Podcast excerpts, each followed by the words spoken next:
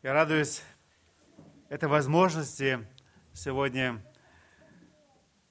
иметь это общение с нам давно известным братом Леонидом. Мы вместе служили Господу долгое время назад, еще в Лихтенберге. Радуюсь, что сегодня мы имеем возможность быть вместе здесь. я прошу, Леонид, пройди вперед. Спой нам, представься больше, эм, кто ты, что делает Господь в твоей жизни. И после этого мы услышим больше о свидетельстве, свидетельстве о том, что делает Бог в его жизни, через его жизнь. Радуйте. Мир вам всем. Слава нашему Богу, который нас так любит, и мы вот можем сегодня тут собраться свободно так. Почему я это ценю, вы потом узнаете. Э, я хотел бы начать все-таки со слов Писания. 137-й Псалом – втором стихе написано, можно высветить? Поклоняясь пред святым храмом Твоим и славлю имя Твое за милость Твою и за истину Твою. А дальше смотрите. Ибо Ты возвеличил что? Слово Твое? Слово Твое возвеличил превыше всякого имени Твоего. Вы представляете, это, другими словами, конституция, по которой живет сам Господь. Поэтому все, что там написано, истина. Если мы не принимаем, то Бог принимает. Поэтому мне нравится, один человек сказал, здесь написано в Библии, что большая рыба проглотила, кит проглотил Иону. Говорит. И люди не верят. А я верю. Говорит, если бы написала эта книга, что Иона проглотил большого кита, я тоже поверю, потому что книга истина. Я к чему? Потому что мы сейчас откроем Ефесянам 5 главу, 18-19 стих. Смотрите, «Не упивайтесь вином, от которого бывает распутство, но исполняйтесь духом, назидая самих себя чем? Псалмами, славословиями и песнопениями духовными, поя и воспевая в сердцах ваших Господу. Оказывается, можно духом исполняться, когда мы поем песни. Наверное, поэтому в наших церквях мы поем песни. Мы не просто поем. Слово Божье, которое есть истина, мы только что убедились в Писании, говорит, что мы исполняемся духом тогда – а теперь 121 Псалом 6 стих можно открыть. «Просите миру Иерусалиму, да благоденствует любящий тебя». Представляете? Оказывается, если просить мир Иерусалиму, мы будем благоденствовать. Поэтому первую песню я хотел бы, чтобы мы с вами спели. Ну, я уверен, что многие ее знают, а кто не знает, знает, как припев спеть, он услышит. Эта песня просит мир Иерусалиму. Я хочу, чтобы мы с вами благоденствовали по Слову Божьему.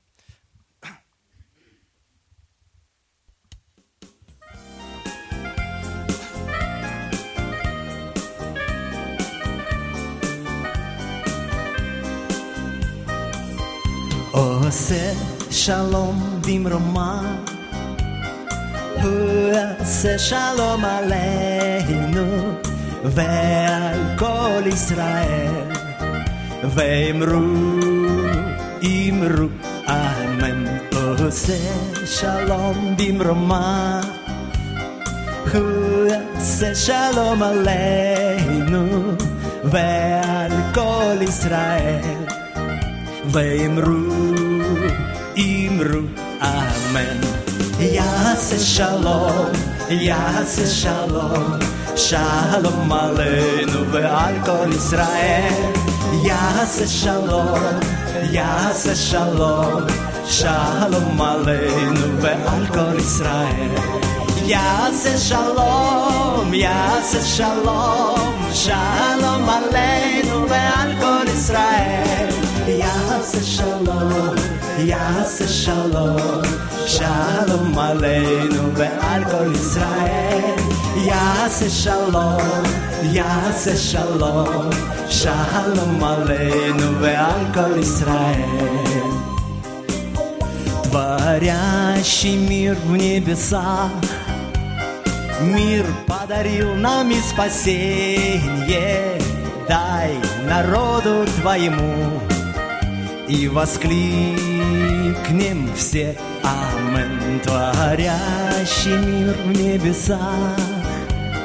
Мир подарил нам и спасение, дай народу твоему и воскликнем все Амен. Да даруй нам мир, даруй нам мир, даруй нам мир и всему Израилю. Даруй нам мир, даруй нам мир, даруй нам мир и всему Израилю. Даруй нам мир, даруй нам мир, даруй нам мир и всему Израилю. Даруй нам мир, даруй нам мир, даруй нам мир и всему Израилю. Даруй нам мир, даруй нам мир, даруй нам мир и всему Израилю. И пусть шалом Божий, который превыше, чем мир, потому что емкое слово, оно вмещает не только мир, но все благословения Божьи, будет с каждым из вас. Бог обещал. Э, Немножко пару слов о себе, потому что у меня сегодня желание вам много дать, чтобы ну, было что вам кушать. А кто я такой? Меня зовут Леонид, я обыкновенный человек, как и все вы. Вот. Я никогда не думал, что я буду верующим человеком. Такой был весь советский, верил в коммунизм. Но когда увидел, что чем мы ближе к коммунизму, тем он дальше от нас, я увидел, что нас дурят, дурят, дурят, и чем больше ложь, тем больше люди в ее верят, я начал искать смысл жизни. Вы знаете, кто думает, кто включает вот этот аппарат, тот придет к Богу. Кто не хочет думать, тот плывет по течению. По течению живая рыба не плывет. Понимаете? И это первый мой евангелист, вы сейчас не поверите, но это правда, Михаил Горбачев. Он сказал золотые слова, мы неправильно живем, нам нужна перестройка. Я и так видел, что мы неправильно живем. Я могу об этом долго разговаривать, но другая тема у меня сегодня. Поэтому скажу, 18 февраля 92 года, вторник, 2 часов 30 минут, Христос вошел в мое сердце. Он изменил все. Внешне вроде тот, а внутри не тот. Подменили. И друзья мои, которые собутыльники, там я в ресторанах играл, не могли понять, что со мной делается. Вот. Э, Еще скажу интересную вещь.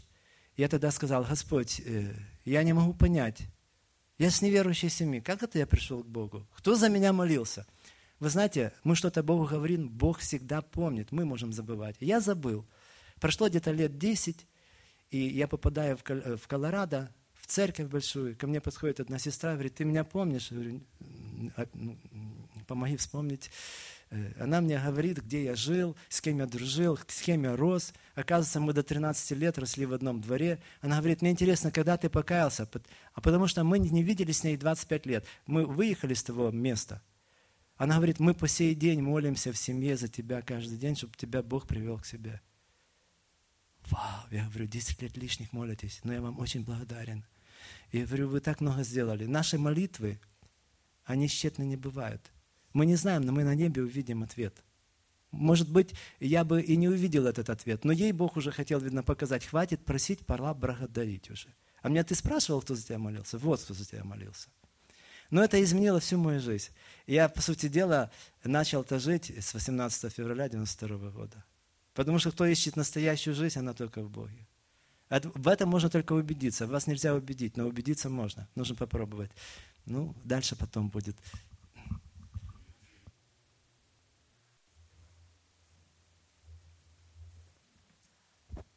Наши дети где-то рядом. Kinder, kommt ihr gerade nach vorne?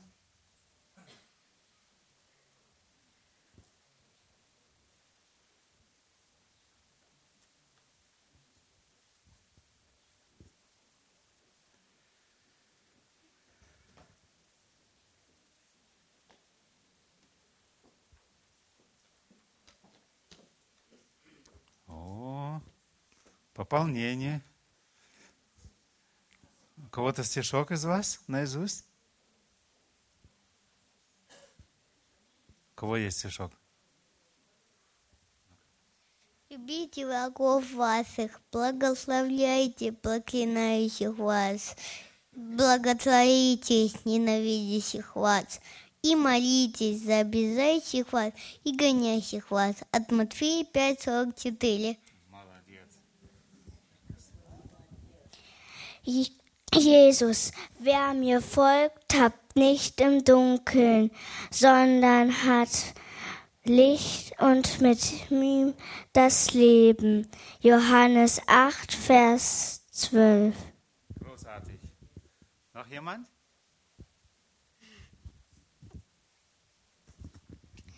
Wir wissen aber, dass denen, die, an, die Gott lieben, alle Dinge zum Besten dienen, denen, ab, denen, die nach dem Vorsatz berufen sind. Römer 8, Vers 28. Wunderbar. Hast du gehört? Ничего, Was скажешь? не могу вспомнить. Вспомни. Кого-то еще?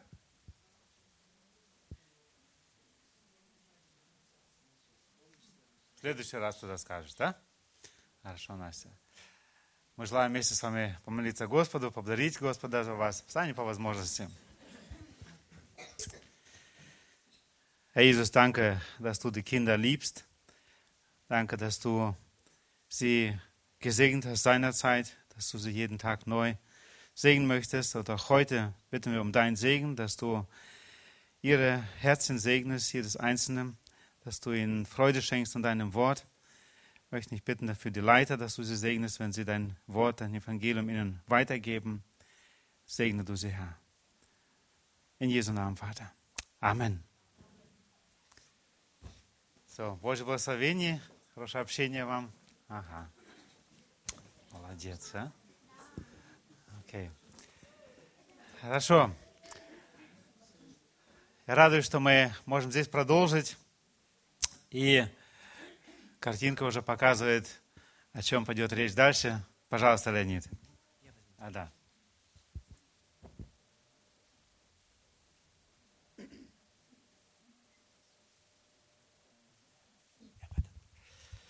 Кто узнает свое родное место? Здесь кто-то есть с Востока? Правильно. Вы с Узбекистана? А. Вы знаете, что я заметил? Вы настоящую радость испытаете в жизни тогда, когда вы будете исполнять волю Божью, даже когда она вам не нравится. Э, Десять лет тому я уехал работать в Узбекистан, и каждый год туда езжу, вот, не, не прерываясь. Э, Но я туда не собирался. Один беглый узбек, э, мы с ним встретились в Белоруссии на конференции миссионерской. Он э, ко мне подошел и Слушай, дорогой, ты поедешь на мое место. Я не вернуться не могу, а ты поедешь. Он так проговорил, а я говорю, ты перепутал, посмотри, на узбека не похож. Ничего я не перепутал, там левитов нету, ты поедешь. И вы знаете, он с такой силой сказал, что я полгода мира не имел. Вот как будто я должен туда ехать. Я говорю, Господи, может, это он хочет. И вы знаете, я удивляюсь, но Бог вчера, сегодня веки тот же. Я думаю, я попрошу в физическом мире знамения у Бога, чтобы быть спокойным, совесть успокоить. И уверен был на сто процентов, что Бог не ответит, а Бог взял и ответил. Я понял, что нужно ехать, я жене говорю, вот так случилось, ехать или не ехать. Или будет как с Ионой, чтобы кто-то проглотил. Он говорит, лучше едь. И вот когда я первый раз приехал, вы знаете, у меня не было ни адреса, ни телефона. Мне только сказали, тебя там встретят. Ташкент 6 миллионов жителей, ты прилетаешь. Удивительно, но меня встретили и узнали, как, не знаю. Сказали, мы тебя встречаем. И дальше меня уже ввели в церковь. Узбекистан на сегодняшний день не тот, который был во времена Советского Союза. На сегодняшний день в интернете можете проверить, что я правду говорю. Это мировая культурная столица ислама. Там такие города, как Самарканд, там полно святынь, а Бухара там вообще переходит одно в другое. В Ташкенте строят очень много мусульманских мечетей и всего. Э, мусульманы, вам скажу один момент, я с ними работаю просто уже 10 лет, поэтому много знаю. Э, у них есть глобальный план 2025 год сделать весь мир мусульманским. Вы думаете, к вам бегут они просто так? Не просто так. Но если церковь будет активной, ничего у них не получится. Мы не должны быть пассивными. И э, э, Узбекистан за деньги очень быстро продался. Помните, корень всякого зла? Сребролюбие. Им, если они будут исполнять то, что им мусульманский мир диктует, им идут большие дотации с мусульманского мира, Саудовской Аравии. Э, они даже впрямую не стесняются в своей прессе писать, что приехал принц Такой-то Саудовская Аравия оставила нам столько-то миллионов или миллиардов. Представляете, это экономика Узбекистана. А если подрываешь экономику, что вам будет в стране? Наказание. Поэтому христиане подрывают экономику эту. Поэтому в, в криминальный кодекс страны вписали статья за прозелитизм. Э, термин прозелитизм за другую религию. Э, лишение свободы от 3 до 5 лет. Любая христианская литература является криминальной. Э, значит, так как за времена свободы много церквей образовалось и регистрацию получили, начали потихоньку забирать эту регистрацию. Э, много методов. Вот у вас есть ребенок в церкви, все, вы лишены регистрации. Завтра вы не имеете права собираться. Если вы собираетесь, вам от трех до пяти. Один пастырь проигнорировал, ему дали четыре года каторжных работ. Там не просто каторжных работ. Если вы приходите, а там все мусульманами себя считают, в чью-то семью и начинаете там молиться, если вас заложат, то вы провели несанкционированное служение. За это идет статья за прозелитизм. И, короче, в этих условиях нужно уметь работать. Этот беглый узбек меня вначале хорошо проинструктировал, чтобы я не взорвался на первой мине. Там. Хотя первый год я там наломал дров немножко. Вот сейчас уже знаю просто, вот, как делать. И э, что, пойдем по Узбекистану. Она действительно культурная столица. Смотрите, что написано? Мавзолей святому Даниилу. Это в Самарканде. Там похоронена нога Даниила. Завоеватель Амир Тимур, мы в школе все учились, походу Тимирлана знаем, да, это оттуда, Самарканда. Он, он принес туда ногу святого человека Даниила. И они поклоняются, они думали, что так Бог будет благословлять их землю. Я вначале подумал, что он такой богобоязненный. Но когда узнал историю, что он в Самарканде убил 90 тысяч христиан, а они все бьют себя в грудь, что у нас дух Амир Тимура, для них это гордость большая для узбеков. Думаю, плохой какой-то Э, дух. Вот. Там есть э, вот такие врата, арка. Знаете куда? Но это уже не Самарканд, дальше. Э, это врата в пещеру, где Давид прятался от Саула. И они в определенные идут, э, дни идут туда на паломничество. И меня приглашали. А я смеюсь, говорю, ребята, а что тогда самолеты летали? Что он на своем осле так далеко ускакал из, из Израиля в Узбекистан? Люди, не, вы знаете, люди больше верят в лжи, нежели включают мозги. Не будьте такими, потому что Павел учит, обновитесь разумом ума вашего. Слово говорит, что мы бодствовали. Всегда думайте, не слушайте СМИ, слушайте Слово Божье. Потому что через СМИ сатана придет, дьявол придет. Понимаете? Это манипуляция на, нами. Вот. Значит, дальше. Ну там есть такие мудрецы сидят при мечетях. Я сел помудрить, но сразу стало заметно, что они такое. На мечети шестиугольная звезда Давида. Они себе это приписывают. Ну, заходишь, ты, тебя впускают туда, вот мула молится – мне сказали разбуться, потому что у них нужно босиком это все делать. У него просто носки черные. Вот. И, но он молится своему, аля-аля, а я молюсь за мулу, Господи, открой ему глаза, потому что у нас некоторые мулы уже покаялись. Но втихаря, как Никодим ночью, потому что их убьют за это. Они и ночью хрещение принимали. Когда я только приехал в центре, в Ташкенте, дом молитвы, выглядел вот так. Дальше не вместился забор такой высокий каменный. И я сфотографировал специально, я говорю, я первое, что начал перестройку. Я думал, как у нас на Украине свобода, можно все делать. Я говорю, так, убираем этот забор, убираем эти ворота. Это же, говорю, похоже на, либо на тюрьму, либо на гараж. Кто к нам придет? Ну и что, что вы написали? Они, ты не понимаешь, у тебя не, не тот менталитет. Но я действительно не понимал. Когда начинается служение, они с той стороны запираются на замки, чтобы если будет полиция рваться, чтобы не, не лишили церковь регистрации, сразу не нашли за что придраться, чтобы за это время все спрятать. Э, и я понял, есть высок, ну, смысл есть в этом. Да, но как обыкновенного человека туда завести тогда? Но и это закончилось. Оказывается, дальше начали вести, что узбек, если ты узбек, то ты для, э, для Аллаха, ты мусульманин, не для Христа. И чтобы не закрыли эту церковь за прозелитизм, еще действующую, хотя долго говорить про эту церковь не буду, там есть о чем поговорить, для всех народов надо было убрать. И сделали просто церковь надежда. Еще лучше сделали. Это я работаю не с этой церковью, я работаю с, с церковью, которые уже лишили регистрации. Но зато мы что-то делаем. Мы тайно, но делаем. Бегаем иногда, да, но, но делаем. Вот. А, интересный случай, потому что все не могу рассказать. Э, это возле Афганистана. Там вот в углу девушка сидит такая вот, Шахида ее зовут.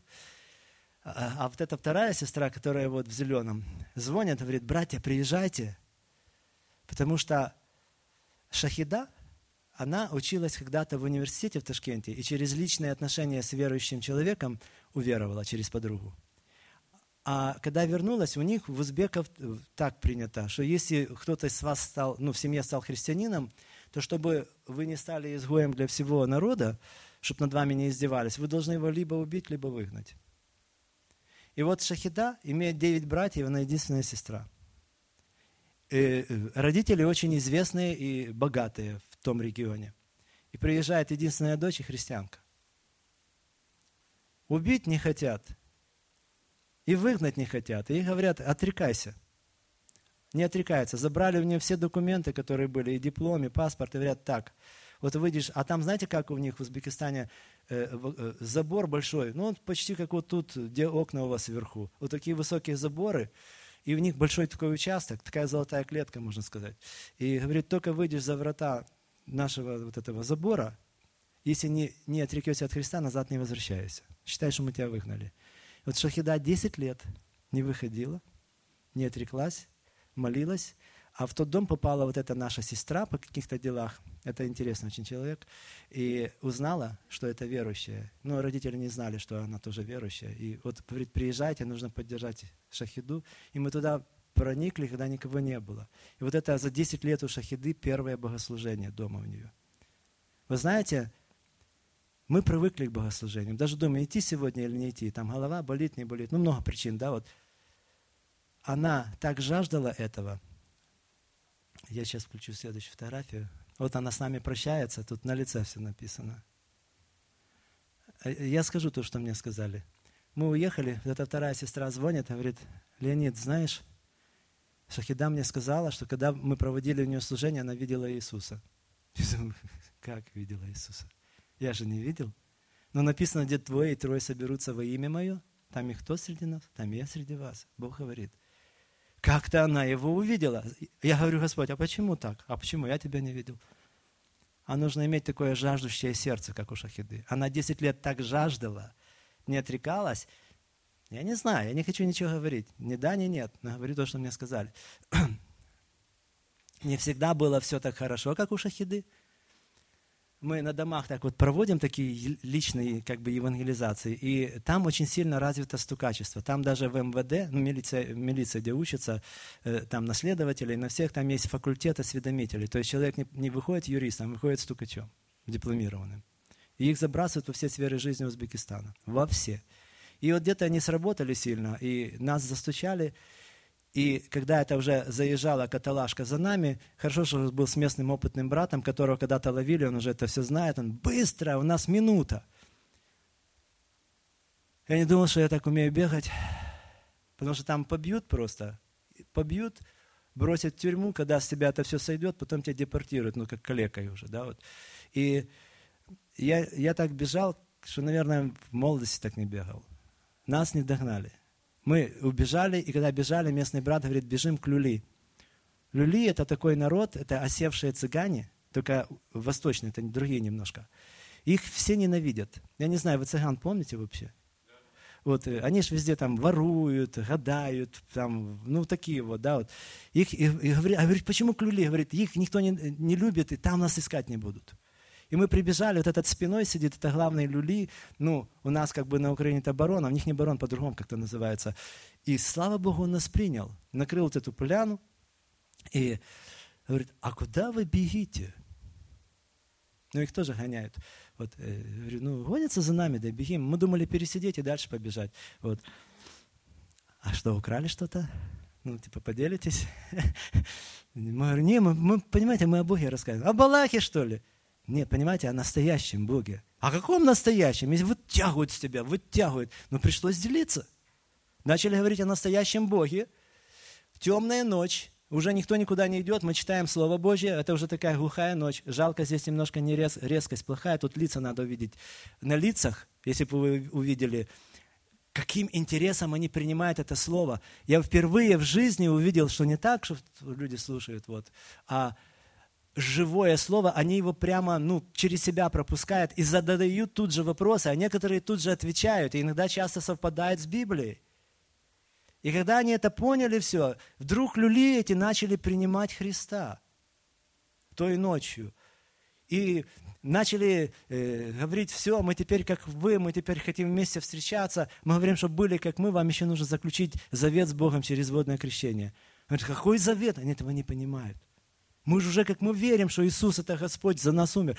Не, понимаете, чтобы прилепиться к всемирной церкви, для них это космос. Оказывается, я себя поймал, что мы настолько стали э, субкультурные, что мы только друг друга понимаем, что мир нас не понимает. Слава Богу, брат помог, тот, который помог убегать. Он говорит, не так объясняешь, говорит, как, понимаешь, как жених и невеста и без свадьбы. Вот так ты без крещения. Они как это услыхали, ведь крещение немедленно. Э, мы говорим, приедете в Ташкент, мы знаем, как там тайно все сделать. Немедленно, у нас там река есть. Ваши же нарванные мусульмане нас забросают камнями или полицию вызовут. Мы не боимся. Получается, мы боимся, да? Ладно, пошли. Вот мы пришли ночью на речку. Вот эта река, это, это луна светится в воде. Последний человек принимал хрещение, уже луна вот там, уже серела уже серела. Мы вернулись, свадьба, так свадьба. Вернулись, хорошо, деньги были, пошли в магазине, купили, что было. Начали раздавать подарки. Оказывается, люлишки очень любят подарки. Вот. И на детей посмотрите. Их все гонят, они же ходят попрошайничают, а тут дядя приходит и дает им подарки. И вы знаете, для открытия для себя сделал. Богатством неправедным приобретайте друзей, да? Знаете, что такое неправедное богатство? Вот это вот, финансы. Они сгорят, здесь останутся, а праведное вот там будет. И я не знал, что сердца этих люлишек откроются вот таким простым образом. Их можно было потом посадить. Попробуйте цыган высадить, чтобы они сидели, чтобы они не дергались. И проводить пропало что-то там. А? Угу. И, и проводить с ними такую воскресную школу. Ну, вечернюю школу назовем. Ну, что там не по утрам, а так, чтобы нас меньше видели. И детки настолько... Можно будет включить, да, потом? Э, э, и детки настолько э, впитывали все, что начали учить даже христианские песни. И потом мне рассказали историю, я потом вернулся, уехал, вернулся. Они говорят, нас учительница, они в школу ходят, заставила, чтобы мы дома выучили какой-то стих. Ну, мы, говорит, не выучили, а надо же отвечать. И мы взяли, говорит, вашу песню наизусть рассказали, только не пели. А она говорит, дети, вы что, это же о Боге. А детки отвечают, а мы любим нашего Бога. Они же не боятся, это дети. Говорит, учительница такая злая стала, говорит, кто вас научил? Ну все, будет сдавать уже. А дети, знаете, как ответили? Ну, это точно Бог говорил через них. Учительница. Говорит, вы видели, как наша учительница испугалась? Говорит, тихо, дети, никому больше не говорите. Вы такой народ, что вам все можно, идите садитесь. Она, а они учительница и называют эту сестру в зеленом. Учительница только не спросила, какая учительница. Сестра в зеленом – это не простая сестра. Это бывший офицер узбекских КГБ, если по-нашему сказать, СНБ, вот, которая сама разогнала в своем городе, там 400 тысяч населения, три церкви христианских. Которая говорит, я вызывала христиан себе в кабинет, мне были люди, которые их били, и если они подписывались, отрекаясь от веры, я повышала свою карьеру. Говорит, что мне поймать террориста, что поймать христианина, награда одинакова, кого легче – ну, долго про нее рассказывать, интереснейший человек. Сейчас ее ловят. Сейчас она бегает как по Узбекистану, как, как когда-то э, сама ловилась. У нее дома камеры поставили, она не может домой прийти, ее вылавливают. И вот эта э, девушка больше, чем мы, мужчины, делает. Она пооткрывала множество домашних групп по разных областях, но ей приходится скитаться. Вот. И в этом таборе, вы знаете, мы думали, что так гладко будет все время идти, а нет – там знаете как? Можно иметь четыре жены.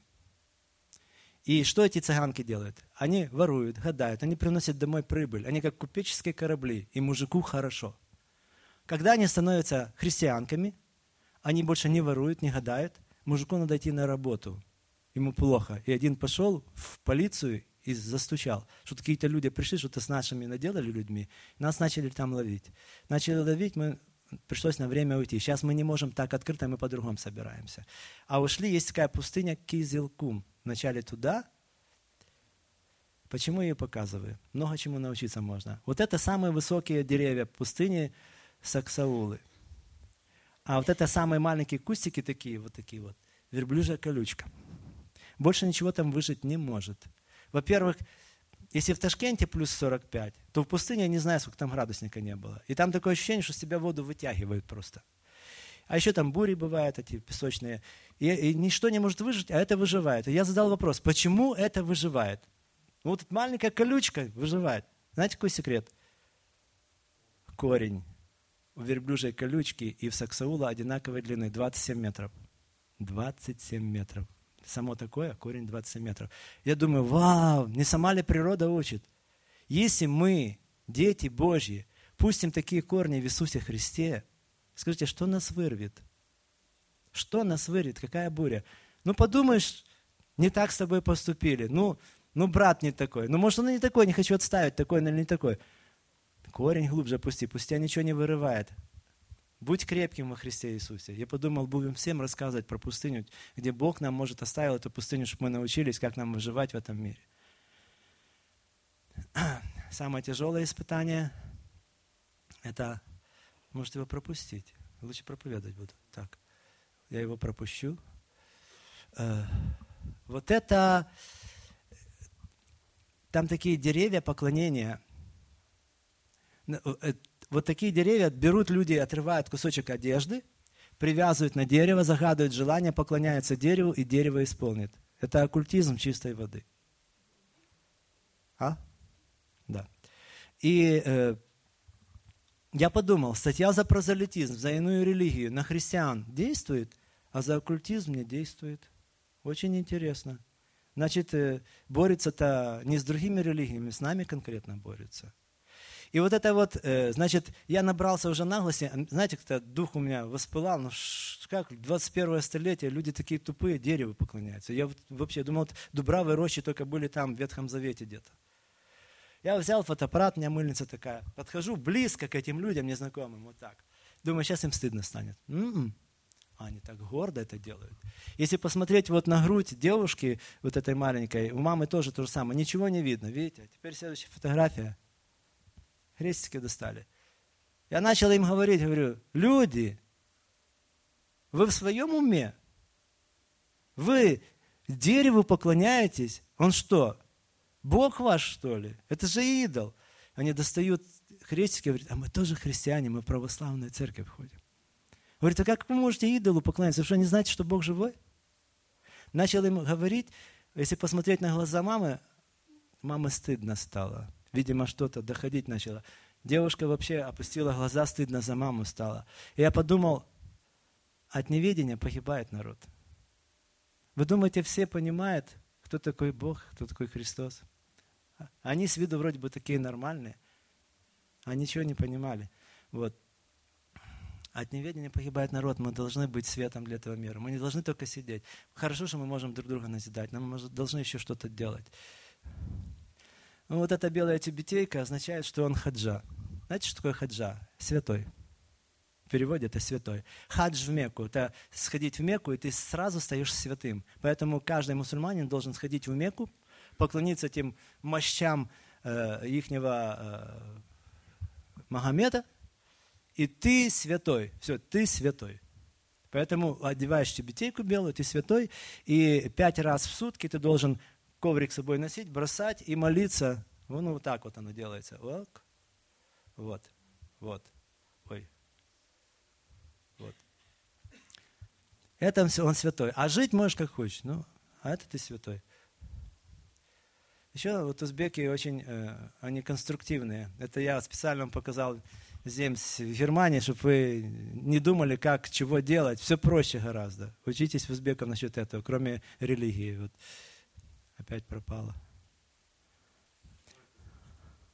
Я не знаю, что я их не спрашивал, но я так подумал, если можно с, а, с простой машины сделать грузовик, значит, народ находчивый, только не туда едет. Вот. Это узбекский Lexus. Вы знаете, очень тяжело управлять. Машиной гораздо легче. Он непослушный. Пока вот палку перед глазами не покажешь, что ты ему дашь, тогда слушается. Вот. Э, любят юрты. Юрта, вот в юртах все проходит, можно долго рассказывать, но время жалко. Э, уровень жизни Узбекистана бедный. Ташкент не берем. Не берем Ташкент, там немножко Самарканда. Узбеки очень бедные. Там недавно туалетная бумага появилась только. Камушки раньше были. Вот. И там феодальный строй, честно говоря. Но если убрать феодала, то будет еще хуже. Вот, э, вот это народный узбекский инструмент, так как я гитарист сам, э, мне было легко его освоить, потому что там две струны и э, строй кварта, как на гитаре. Вот. Кто знает, как называется? А? О, а вы тоже с Узбекистана? Да, ну я удивляюсь, что вы знаете. Обычно не знают. Ду это два, тар струна. Палка два струна. Дутар, да. Правильно. Вот. А вот это слово рабемисисо, знаете, что означает? Ну, короче, почему его показываю? Узбекские деньги. Знаете, кто знает, как узбекские деньги называются? Суммы. Слушайте, вы самая осведомленная церковь. Я еще таких не видел. Короче так, едем в Узбекистан. Потому что вы уже подготовленные. Э, суммы. Это действительно суммы. Если вы меняете 1 евро на суммы, то когда в прошлом году это было 4 тысячи сумм, то в этом году за этих полгода уже 6 тысяч сумм. А там бумажки по 100 сумм. И когда вам дают э, э, за 10 евро вот такую пачку бумаг, они там такими, такими этими резинками сматывают. А если вы поменяли за раз 100, чтобы не ходить туда-сюда, то вам приходится мешок брать такой пластиковый и высумчатый с суммами. И когда отходите от этого обменника, там дежурят специальные попрошайки фирменные, они умеют. И э, просят так деньги и так смотрят в глаза, что ты не можешь не дать. Ну, знаете почему? Написано «дай просящему». Написано? Написано. Не скудеет рука дающего. Написано? Написано. Если совесть тебя осуждает, тем паче Бог. Написано? Написано. Что делать? Ну придется дать. Он так просит, глаза смотрит. И обычно пастырь меня ругал. Он меня послал поменять деньги там для мероприятия. Я не все принес. Где остальные? Он же считать умеет, у него два высших образования. Вот. И я говорю, понимаете, Сергеевич, тут вот попросили. Ну как не дать? Нам деньги самим нужны, не раздавай деньги, что ты делаешь? Это же Восток. А как не дать? А может, может вы подскажете? Я же всегда там должен, он старый человек, я бегаю, меняю. Так не давать? Я скажу, мне церковь в Берлине разрешила не давать. А? Или давать? Давать-то. А Сергеевич говорит не давать. Как не? Пускай с вами ругается, вот так вот. вот. Вы знаете, но он мне сказал тоже, он же Писание знает, говорит, в Писании написано, в добродетели проявляйте рассудительность. Понял? Говорю, понял. Опять иду, опять. А он, знаете, как этот, эй, слышь, дорогой, дай деньги, а? И глазки смотрят, как, вот как вы попробуйте эксперимент, кушать колбаску, и чтобы собачка напротив сидела. Вот, так смотрит, дай деньги, и подает еще гладить тебя, хороший, хороший, дай деньги, хороший, хороший, дай деньги.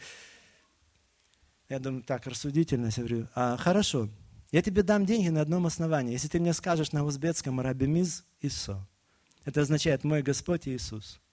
Он как услыхал, и у него, короче, компьютер заклинил, как Pentium первый, короче, он завис. Я думаю, фух, хорошо, какое хорошее слово, можно не давать. И я пошел, но я недалеко ушел, он как закричит, «Эй, постой!» Ну, сумку уносит. «Раби Месисо!» Местный кто-то поворачивает, чтобы его дать, кто это кричит. Не Халах Акбар, но не Раби Мисисо. Но его видят каждый день, он может даже друг их какой-то, не понимает ничего. Я подхожу, да и говорю, ты честно заработал. Опять прихожу, Сергей, где деньги, я же тебя научил. Сказал Раби Мисисо, ты почему их учишь правильно попрошайничать? А я подумал, раз эти слова его заставили компьютер зависнуть, говорю, а что если написать песню для Узбекистана? где центральным местом будет Рабби Миз и Исо. Вот я написал эту песню, вы сейчас ее услышите, я хочу, чтобы вы ее благословили. Чтобы, я, знаете, у меня такая большая цель, что, ну, мы, мечта, чтобы эту песню пел весь Узбекистан, чтобы мой Господь Иисус, Раби Мис Иисус, там еще есть слово Исо Масих, это Иисус, который есть Мессия. Вот. Благословите эту песню, сейчас вы ее услышите.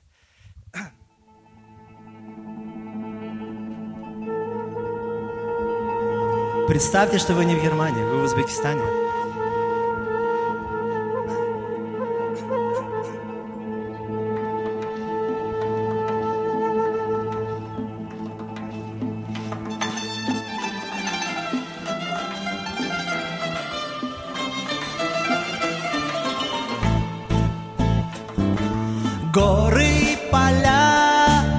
Речка Сырдарья, Дивный край, там мои друзья. Божий есть народ в солнечной столице, Хлеба сольный, добрый, смуглолицей. Бухара и Андижан, Самарканд и Бурнаглам, Знаю, кто хранит Узбекистан. Рады Миссисо, рады Миссисо, рады Миссисо и Самаси. Рады Миссисо, рады Миссисо, рады Миссисо и Самаси.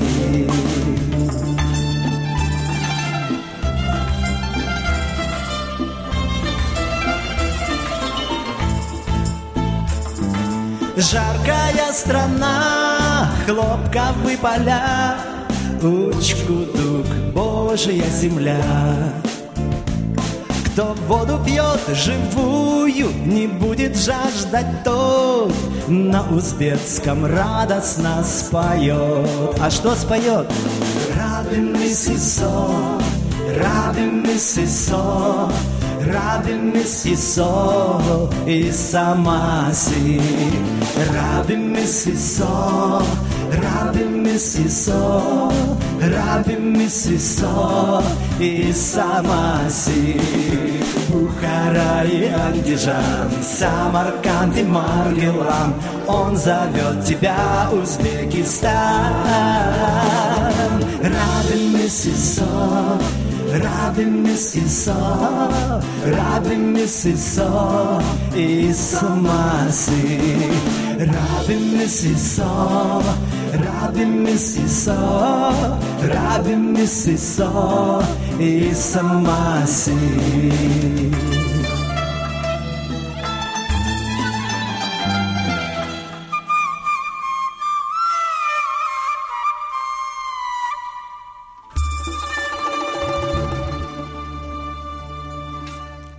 Ну, вот вы побывали в Узбекистане, я надеюсь, он останется в вашем сердце.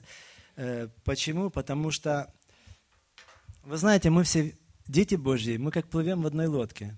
Нету такого, вот на- мы здесь такие, а те христиане, те отдельно где-то. Нет. Мы все одно тело. Поэтому пусть Узбекистан останется в вашем сердце, чтобы нашим братьям и сестрам там было немножко легче. А вообще было бы хорошо, если бы там правительство все-таки запело эту песню, вот, ну, хотя бы в сердце своем. Э, Давайте почитаем теперь Слово Божье, но прежде чем мы почитаем Слово Божье, я вам зачитаю интересную фразу. Э, Есть такой писатель Чарльз Диккенс, был, вернее, писатель этот. Смотрите, что он написал. «Чересчур хорошая жизнь часто портит характер, так же, как чересчур обильная еда портит желудок. И в этих случаях как тело, так и душу с успехом исцеляет лекарства, не только неприятные, но даже противные на вкус. Вы согласитесь с этим? Это же правда. Поэтому, возможно, тема, которую мы сегодня поднимем, она будет немножко как это лекарство. Да? Но она полезная. А, Знаете, замечая статистику, вы статистикой любите заниматься? Вот посчитаю, обратите внимание, из 10 рожденных человек, людей, по статистике, 10 умирает. Сто процентов, да. И ничего с этой статистикой не сделать. Если вы человек, то мы тоже туда попадаем. Смотрите, по той же статистике, кто-то считал, не знаю, как считал, в одну секунду в мире умирает 4 человека. А за сутки, за сутки 150 тысяч людей покидает планету Земля. Вы думали когда-нибудь об этом?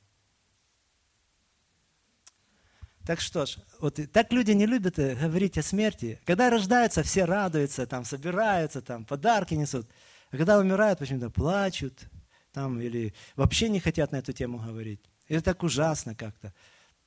А давайте тогда посмотрим, что об этом Слово Божье говорит. Если это, может, это что-то неправильное. Екклезиаст, третья глава, первый, второй стих. Знаете, что там написано? Всему свое время. Время всякой вещи под небом. Время рождаться и время умирать. Время насаждать и время вырывать посаженное и так дальше. Но написано, что время рождаться и время умирать. Это написано где? В Слове Божьем, которое есть что? Конституция для Вселенной, для всего. Значит, это нормально? Ну, значит, нормально. Значит, может быть, отношение наше немножко неправильное. Может, кто-то искривил фокус мысли, и поэтому мы так реагируем. Э, класс, где я учился, он очень дружный. Хоть мы давно закончили школу, мы каждых пять лет собираемся вместе. Нас немного осталось, там, не знаю почему. И в основном все такие заслуженные, там, заслуженная э, учительница республики, там э, герой какого-то там, не знаю, степени машиностроения, у него свой бизнес, большой комплекс, там, ну, один я простой, скажем так, там, главный архитектор города. А я кто? Там музыкант-миссионер. А что такое? Ну и там каждому очередь подходила, все вставали, говорили красивые слова. Я специально говорю, может, пусть Виктор скажет, он только что такие красивые вещи говорил. Говорит, может, лучше не я. Но ну, я специально так, чтобы они сами сказали, чтобы я говорил. И они говорят, нет, давай твоя очередь, ты и говори. Ну, хорошо. Я сказал пару хороших слов, вы такие были красивые, а прошло много лет, я вас не узнал, не совсем красивые. Вот. Э, и а, потом говорю, у меня к вам есть большое желание оставить такое, чтобы вы не боялись смерти. Это очень актуальный вопрос, говорю, у нас на Украине сейчас. Никто не ожидал, что снаряд может в дом залететь. Это бах и все. Мы же не знаем. Раз притихли. А, говорю, а что надо, чтобы смерти не бояться? Смотрит, говорю, да надо с Богом примириться. А как можно с Богом примириться? А только через Иисуса Христа. И вот тут все началось, как начали кричать некоторые, хватит! Ты можешь, как все люди, нормально, а что ты тут? А кто-то говорит, пусть говорит. Хватит, и вот такое началось. Больше всех кричал архитектор. Но знаете, что интересно? Я что нормальный человек, нормально на машине приехал, нормально уехал. Они же там пропустили кое-что, и надо как-то домой попасть. Я их развозил. Подвожу архитектора домой. Ну, там осталось какое-то вот к стене той подойти. Говорю, все, Алла, выходи, иди. Подвези меня к двери. Говорю, почему? Что, ты пройти два метра не можешь? Ты что, не видишь? Я вся в золоте. Ох, мама моя, страх, что тебе по голове дадут. Люди боятся постоянно. Стоит ли такой жизнью жить? Давайте прочитаем Луки 16 главу с 19 по 31 стих. Некоторый человек был богат и одевался в парфиру и весон, и каждый день пиршествовал блистательно – был же также некоторый нищий именем Лазарь, который лежал у ворот его в струпях и желал напитаться крошками, падающими со стола богача. И псы, приходя, лизали струпья его. Умер нищий, и отнесен был ангелами на лона Авраамова. Умер и богач, и похоронили его. И в аде, будучи в муках, он поднял глаза свои и увидел вдали Авраама и Лазаря на лоне его и, возопив, сказал, «Отче Аврааме, умилосердце надо мной, и пошли Лазаря, чтобы омочил конец перста твоего, своего в воде и прохладил язык мой, ибо я мучаюсь в пламени сем». Но Авраам сказал, «Чада, вспомни, что ты получил уже доброе твое в жизни твоей, а Лазарь злое, ныне же он здесь утешается, а ты страдаешь. И сверх того, между нами и вами утверждена великая пропасть, так что хотящие перейти отсюда к вам не могут, так же и оттуда к нам не переходят. Тогда сказал он, так прошу тебя, отче, пошли его в дом отца моего, ибо у меня пять братьев. Пусть он засвидетельствует им, чтобы и они не пришли в это место мучения. Авраам сказал ему, у них есть Моисей и пророки, пусть слушают их. Он же сказал, нет очи Аврааме, если кто из мертвых придет к ним, покаются. Тогда Авраам сказал ему, если Моисея и пророков не слушают, то если бы кто из мертвых воскрес, не поверят. Какое интересное место. И что интересно, в 14 стихе написано, что Иисус рассказывает эту э, историю в, в беседе с фарисеями. И там написано, слышали все это фарисеи, которые были сребролюбивы, и они смеялись над ним. То есть наш Бог получается, ну, фарисеев этих, золотой телец, деньги. Мы видели, как это архитектор из-за денег там вся дрожала. Таких примеров очень много, просто не хочу об этих примерах говорить. Вот. И что мы видим в этой истории? Интересная история, и почему она записана в Библии? Мы видим два контраста. Мы видим человек здоровый и человек больной. Мы видим, что один человек не нуждался ни в чем, другой нуждался во всем. Богатый, который от земли и от временной жизни получил все. И не только, наверное, что она могла ему дать, но что он мог урвать. Они обычно так живут. Вот. Ну, я не знаю, по немецких мерках это там Феррари, там или Майбасы, или как эти машины эти крутые, не совсем разбираюсь, там меняют яхты, имеют. О, круто живет, да? Не завидуйте этому богатому, который здесь записан, потому что мы видим, куда он попал. Сколько этой жизни здесь, а вечность там. Итак, он умер, над ним совершили торжественные похороны, может быть, с духовым оркестром там на пол Берлина. Вот, там, может, 10 дней показывали по телевизору и забыли о нем. Знаете почему? А что с него уже возьмешь? Он же ничего не даст. Пока он давал, то вот друзья были. Вот. Что еще написано?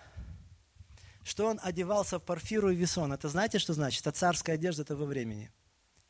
Ну, царская одежда, ну, наверное, вот этих вот, э, ну, наших, ну, по крайней мере, СНД, э, там эти цари местные, они одеваются в костюмы по 10 тысяч долларов, там, не знаю, может, у вас тоже в шкафах висят, я не знаю, может, не то говорю, что... Или у вас висят такие по 10 тысяч наряды, нет? Ну, а он мог себе позволить. Вот.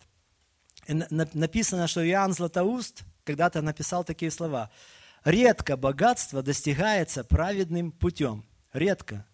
Бывает, значит, исключение. Но в основном редко праведным путем. Золото покрыто грязью и человеческой кровью.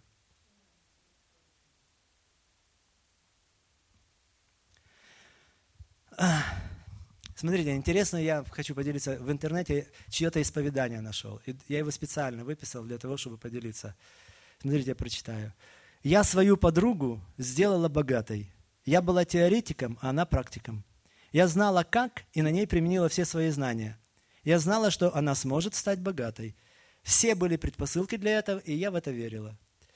И также я втайне мечтала разбогатеть. У меня уже и был план в голове, но все изменилось, как только мы с ней поехали отдыхать в Париж.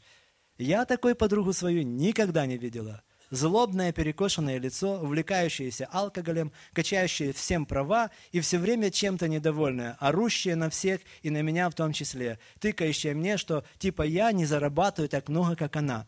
Поездка превратилась в сущий кошмар. У меня были слезы на глазах, и я просила Господа, мне это удивительно, может, верующий человек, и, и я просила Господа простить мне то, что я натворила.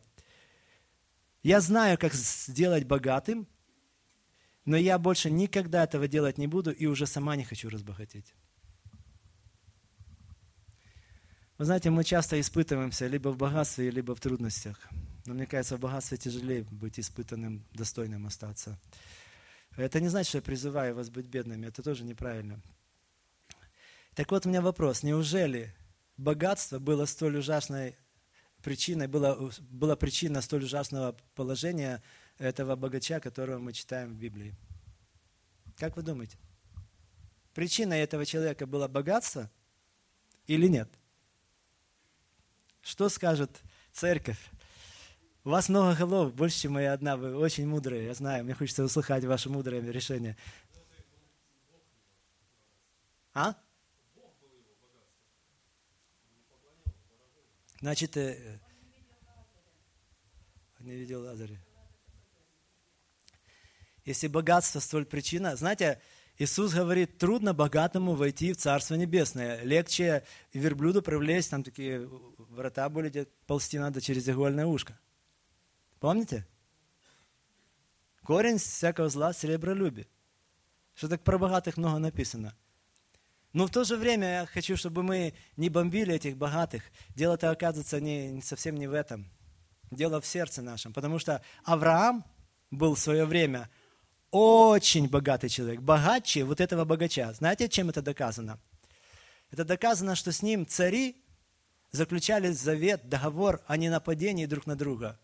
Помните, э, помните это место, чтобы не открывать его?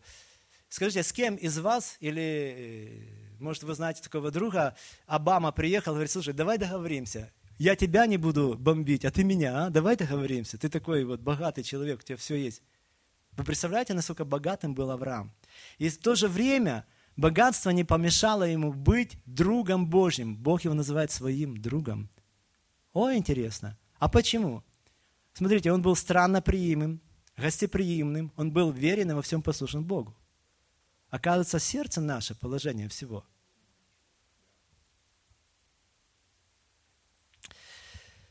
Итак, в Евреям 9.27 написано, «Ибо всем человекам положено однажды умереть, а потом суд». Если ты человек, то знай, что это нормально. А если не человек, то тебе нельзя умирать. Но это нормально. Но как умереть? Мы уже посмотрели, как богатый умер. Смотрите, Богатый, написано, пиршествовал каждый день блистательно. Это значит, очень большие деньги и шло на эти пиры. У меня вот вопрос, получал ли он удовольствие от этого? Кто из вас любит вкусный торт? Есть такие люди? Вкусный торт – если вас кормить утром, днем и вечером, и каждый день этим вкусным тортом, скажите, что будет? В притчах сказано, что для сытого мед горький, а для голодного горечь сладкая. Вы знаете, нашу группу когда-то на Амуре, э, еще 92-3 год, э, когда заплатили команде, вот этой, которая э, теплоходная команда, чтобы они нас кормили – ну, а там народ находчивый, он решил эти деньги сэкономить, а на Амуре полно красной рыбы этой, лосося. Они вылавливали эту рыбу сетками, и давали нам лосось и э, красную э, икру. Ешь ложками. Что такое для советского человека в Советском Союзе в те времена? Икра. Еще и сколько хочешь. Первый день все ели в захлеб. Три раза в день икра. Вот это да, благодать. Второй день икра. Третий день икра. И каждый день икра. Уже на эту икру смотреть не можешь. Вы знаете, богатый точно так жил. Возьмите наркомана, он никогда не наколется, пьяница никогда не, не напьется. Грехом невозможно насытиться, им можно только удавиться. Так он устроен. Но у меня есть вопрос. Если у богатого было столько возможностей, КПД, знаешь, что такое КПД? Коэффициент полезного действия. У него был очень высокий. Пустить правильно все. И если бы вы оценивали, его жизнь, какой бы процент КПД, коэффициента полезного действия, вы ему бы поставили, когда он переходил черту жизни? Вот вы лично, какой бы вы ему поставили процент? Зеро, да? А кто больше? Давайте как на аукционе. Там написано, как вы относитесь к другим, так Бог к нам будет же.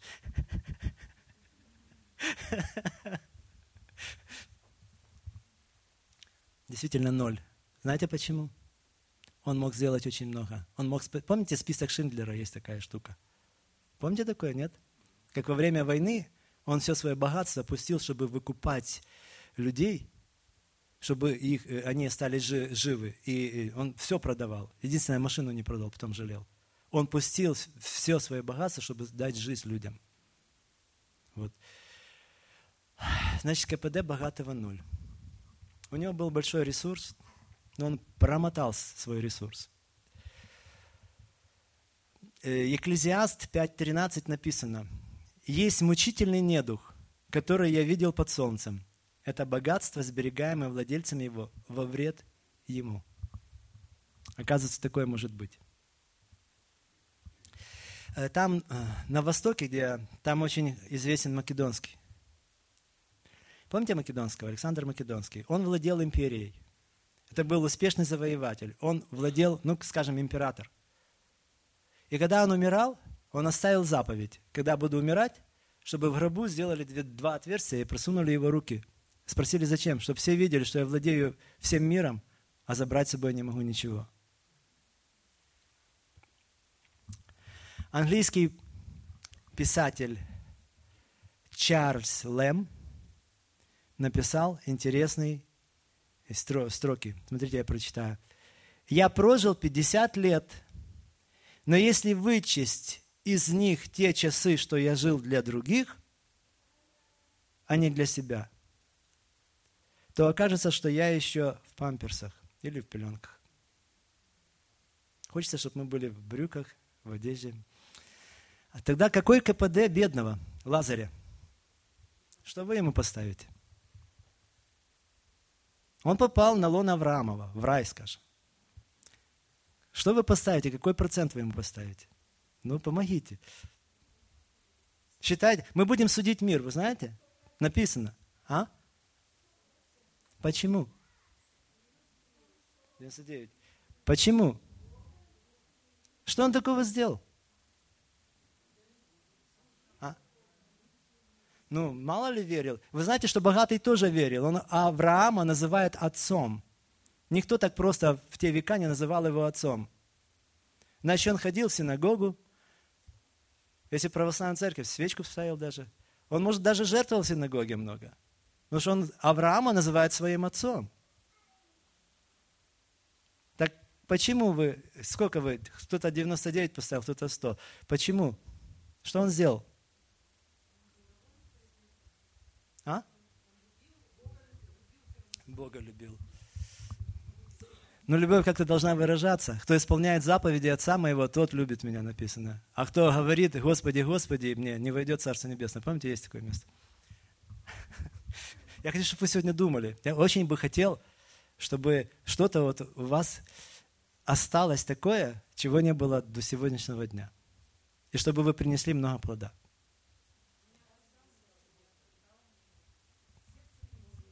Я скажу, что он делал. Он выполнил на сто процентов. Тут кто-то правильно сказал. Знаете, что он делал? Он лежал, написано. А он больше ничего не мог. Он лежал, как там, может, я где-то найду, в струпях, где-то, где-то тут было написано. Ну, короче, он лежал в струпях. Это что такое? Это с ранами. И написано, что одежда не покрывала даже наготу его. И псы лизали его. Люди ему не давали ничего, а псы лежали. Просто давали ту ласку, ту, ту любовь проявляли, которую должны были люди давать. И написано, что он желал напитаться, напи, напитаться хотя бы крошками, падающими со стола богатого. А знаете, где он лежал? У ворот богатого этого человека. Помните, я про Узбекистан рассказывал, как эти вот заборы вокруг твоего участка. И вот представляете, у него везде ляпота, хорошо, Тут ворота открывать, где не его территория. Лежит этот бомж, или как сказать. Понимаете, если он не мог двигаться даже, значит, он и под себя там ходил. Представляете, какой там запах был? Какое было бы, какая бы была реакция у современного немца? Где эта полиция? Он нарушает весь мой покой. Что это такое? Деньги у меня есть, я вам заплачу. Заберите его отсюда. Вы знаете, Бог очень часто нашу проблему нам прямо перед носом ложит. И для нас кажется, что это для нас что-то нехорошее, что это вот э, неприятности в моей жизни, этого не надо. А нет, а Господь просто показывает, как решить свою проблему. Чтобы богатого не было одежды, не было э, чем помочь этому человеку. Да было. А он мог только лежать. Кому мало дано, с того мало спросится. Помните, место есть? Кому много дано, с того больше спросится. Он мог только лежать, и он исполнил на сто процентов. Но я скажу, что я нашел еще, что он мог. Но он это не сделал. Знаете, что он мог? То, что все мы можем. Роптать. Вот тут же эти богатые, это из-за их мы мучимся, это они все финансы забрали, украли, да, правда, можем роптать, и, и вроде справедливо, и этот маятник пусти, он пойдет, и пойдет, и пойдет. Но он не роптал, не написано нигде, что он роптал. Он лежал, он лежал и жаждал. В результате где он оказался? На лоне Авраамова. Но, ух ты, время летит как. Ладно, пойдем дальше. Смотрите, закулисная жизнь уже потусторонняя. Оказывается, оказывается, что тело – это еще не все. Земное тело умирает, но ты и я будем жить. Мы это видим там, в этой истории. И пойдем в одно из двух мест. Одна цыганка гадала, я тебе, говорит, правду скажу. Ты пойдешь либо в рай, либо в ад. Смотрите, что интересно. Мы видим, что после смерти тела человек находится в сознании. Ну, по, по этой истории видно. Человек находится в сознании, он видит и слышит, он разговаривает, он чувствует, потому что ему там пекло сильно, э, может воспринимать и понимать, но только он уже ничего не может изменить. Единственное но. Смотрите, богач, наш богач, он обратился к Аврааму, что он сказал? «Умилосердься надо мною, пошли Лазаря, чтобы омочил конец перста своего в воде и прохладил язык мой». Язык горел. Написано, язык горел. Нашим языком написано, ты оправдаешься, либо как там, либо осудит вас язык, либо оправдает. Потом написано, во власти языка жизнь и смерть. Написано, кто владеет языком своим, тот человек совершенный. Видимо, он очень много позволял языку своему, что он у него горел. А, также написано, что он начал просить Авраама, чтобы он послал Лазаря в дом отца его, чтобы покаялись братья его. Он стал кем? Евангелистом. Он стал евангелистом. Это хорошо? Хорошо, но поздно. Хорошо, но поздно. Э, он все-таки надеялся на Авраама. Знаете, у нас такое есть, вот на кого-то надеяться, там, э, там на, на какой-то религиозный обряд, скажем, или еще на что-то, а там это не срабатывает. Авраам что ему сказал? Между мною и вами большая пропасть. Ничего уже сделать не могу. Пока мы здесь, на земле, мы что-то можем делать. Смотрите, он говорит, если кто из мертвых придет к ним, покаются, он даже осознал нужду в покаянии. Это же хорошо, что человек осознал нужду в покаянии. Хорошо или плохо? Хорошо, но поздно. Вы знаете, таких «но» может быть много. Я смотрю, будет поздно, если я не закончу. Значит так.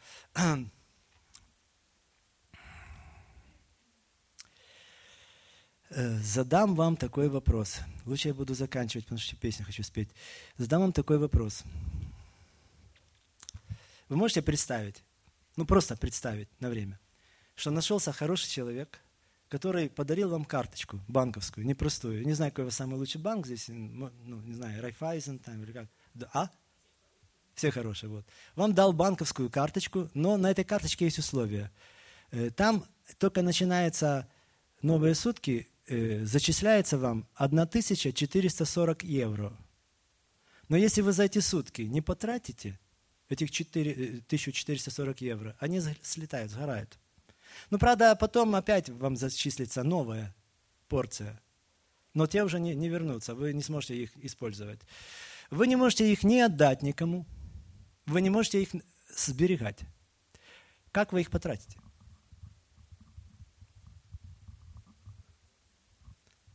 Ну, вы сами для себя дайте ответ. Потому что, вы знаете, вы не знаете, наверное, но вам эта карточка подарена – Серьезно подарено. Вам подарено 1440 минут в сутки. Бог вам подарил эту карточку. У вас есть руки, у вас есть ноги. У богатого не было такой возможности. Помните, есть такой Ник Вутич? Он без рук, без ног евангелизирует весь мир. Оказывается, не это главное. А у нас ресурс еще больше. У богатого КПД ресурс был очень большой, но и у нас не маленький. Подумайте, что вы сделаете с этой карточкой своей жизни, чтобы в конце сказать, Господь, а Он сказал, приди, добрый раб, господину твоему. Помните притча о талантах? Я бы очень хотел, чтобы вы пускали в оборот то, что имеете. То малое, которое вам кажется, может принести многое. А если что-то не так, я вам хочу спеть свою любимую песню. Это не моя. Я много написал песен, но это не моя песня, но моя любимая. И очень много-много лет, не знаю, может уже лет сто, я даже нашел внука, старого человека, внука э, создателя этой песни. Он сказал, что ее правильно исполняю. Он, он слыхал, как дедушка исполнял. Э, дедушка жил в село Полицы, э, этот, э, в Ровенской области есть такой на севере. А песня очень интересная. Пою с любимой песней.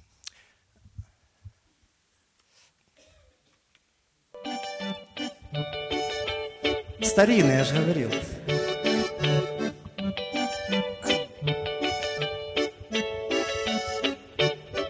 Есть люди в этом мире, в деревнях, городах, Их жизнь есть вечный ропот, всегда во всех делах.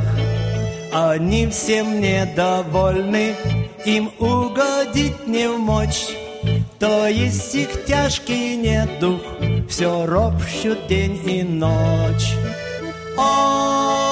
Они ропщут понедельник, вторник, в среду, в четверг, в пятницу. Ропщут субботу, воскресенье, ропщут всю неделю. Им тяжело в деревнях, им плохо в городах. Все люди им плохие, их речи ох да ах. Жена винит все мужа, а муж винит жену. Они всегда находят в других людях вину. Они ропщут понедельник, вторник, среду, четверг, пятницу. Ропщут субботу, воскресенье, ропщут всю неделю. То цены слишком низки, то слишком высоки. Так ропщут год за годом всю жизнь свою они. Плохой для них пресвитер, не нравится им хор. Не так сказали слово, и не на месте сбор. Они ропщут понедельник, вторник, среду, в четверг, пятницу. Ропщут субботу, воскресенье, ропщут всю неделю. Плохи для них все члены, все делают не так. И им, как ни старайся, не угодить никак. В собрании они редко, то жарко, то сквозит, то их пугает дождик, то голова болит. Они ропщут понедельник, вторник, в среду, в четверг, в пятницу. Ропщут субботу, воскресенье, ропщут всю неделю. Коль есть здесь тот, кто ропщет, то знай, что это грех. И страшный ад навеки ждет ропотников всех. О, ропотник, покайся, не стань других винить. Трудиться сам старайся, старайся всех любить. Они ропщут понедельник, вторник, среду, четверг, пятницу. Ропщут субботу, воскресенье, ропщут всю неделю. Но эта песня не про нас. Ну, вы знаете ж про кого, да? Я обычно ее себе пою, она мне всегда помогает. Честно, даже сегодня утром пел. Э, поэтому подарите ее тому, кому она поможет. Я записал много CD, хочу вам предложить. Э, ну, во-первых, поможете тому, кому эта песня поможет, или другая какая назидает. И во-вторых, вы сможете влить свою какую-то лепту в работу в Узбекистане. Потому что все равно за все отвечает серебро. Даже туда поехать недешево, там помогать, нужна поддержка. Да, вот. Поэтому это вы просто можете переложиться к этой работе, приобрел CD. Что еще хочу сказать? Я знаю, что нет ни одного, который не согрешает. Мы много согрешаем. Но если исповедуем грехи наши, то Он, будучи праведно верен, простит нам беззаконие наше. Да? Поэтому нужно идти вперед и что-то делать. Давайте мы с вами помолимся. И попросим, чтобы Господь нас использовал на сто процентов. Молитесь и закончим.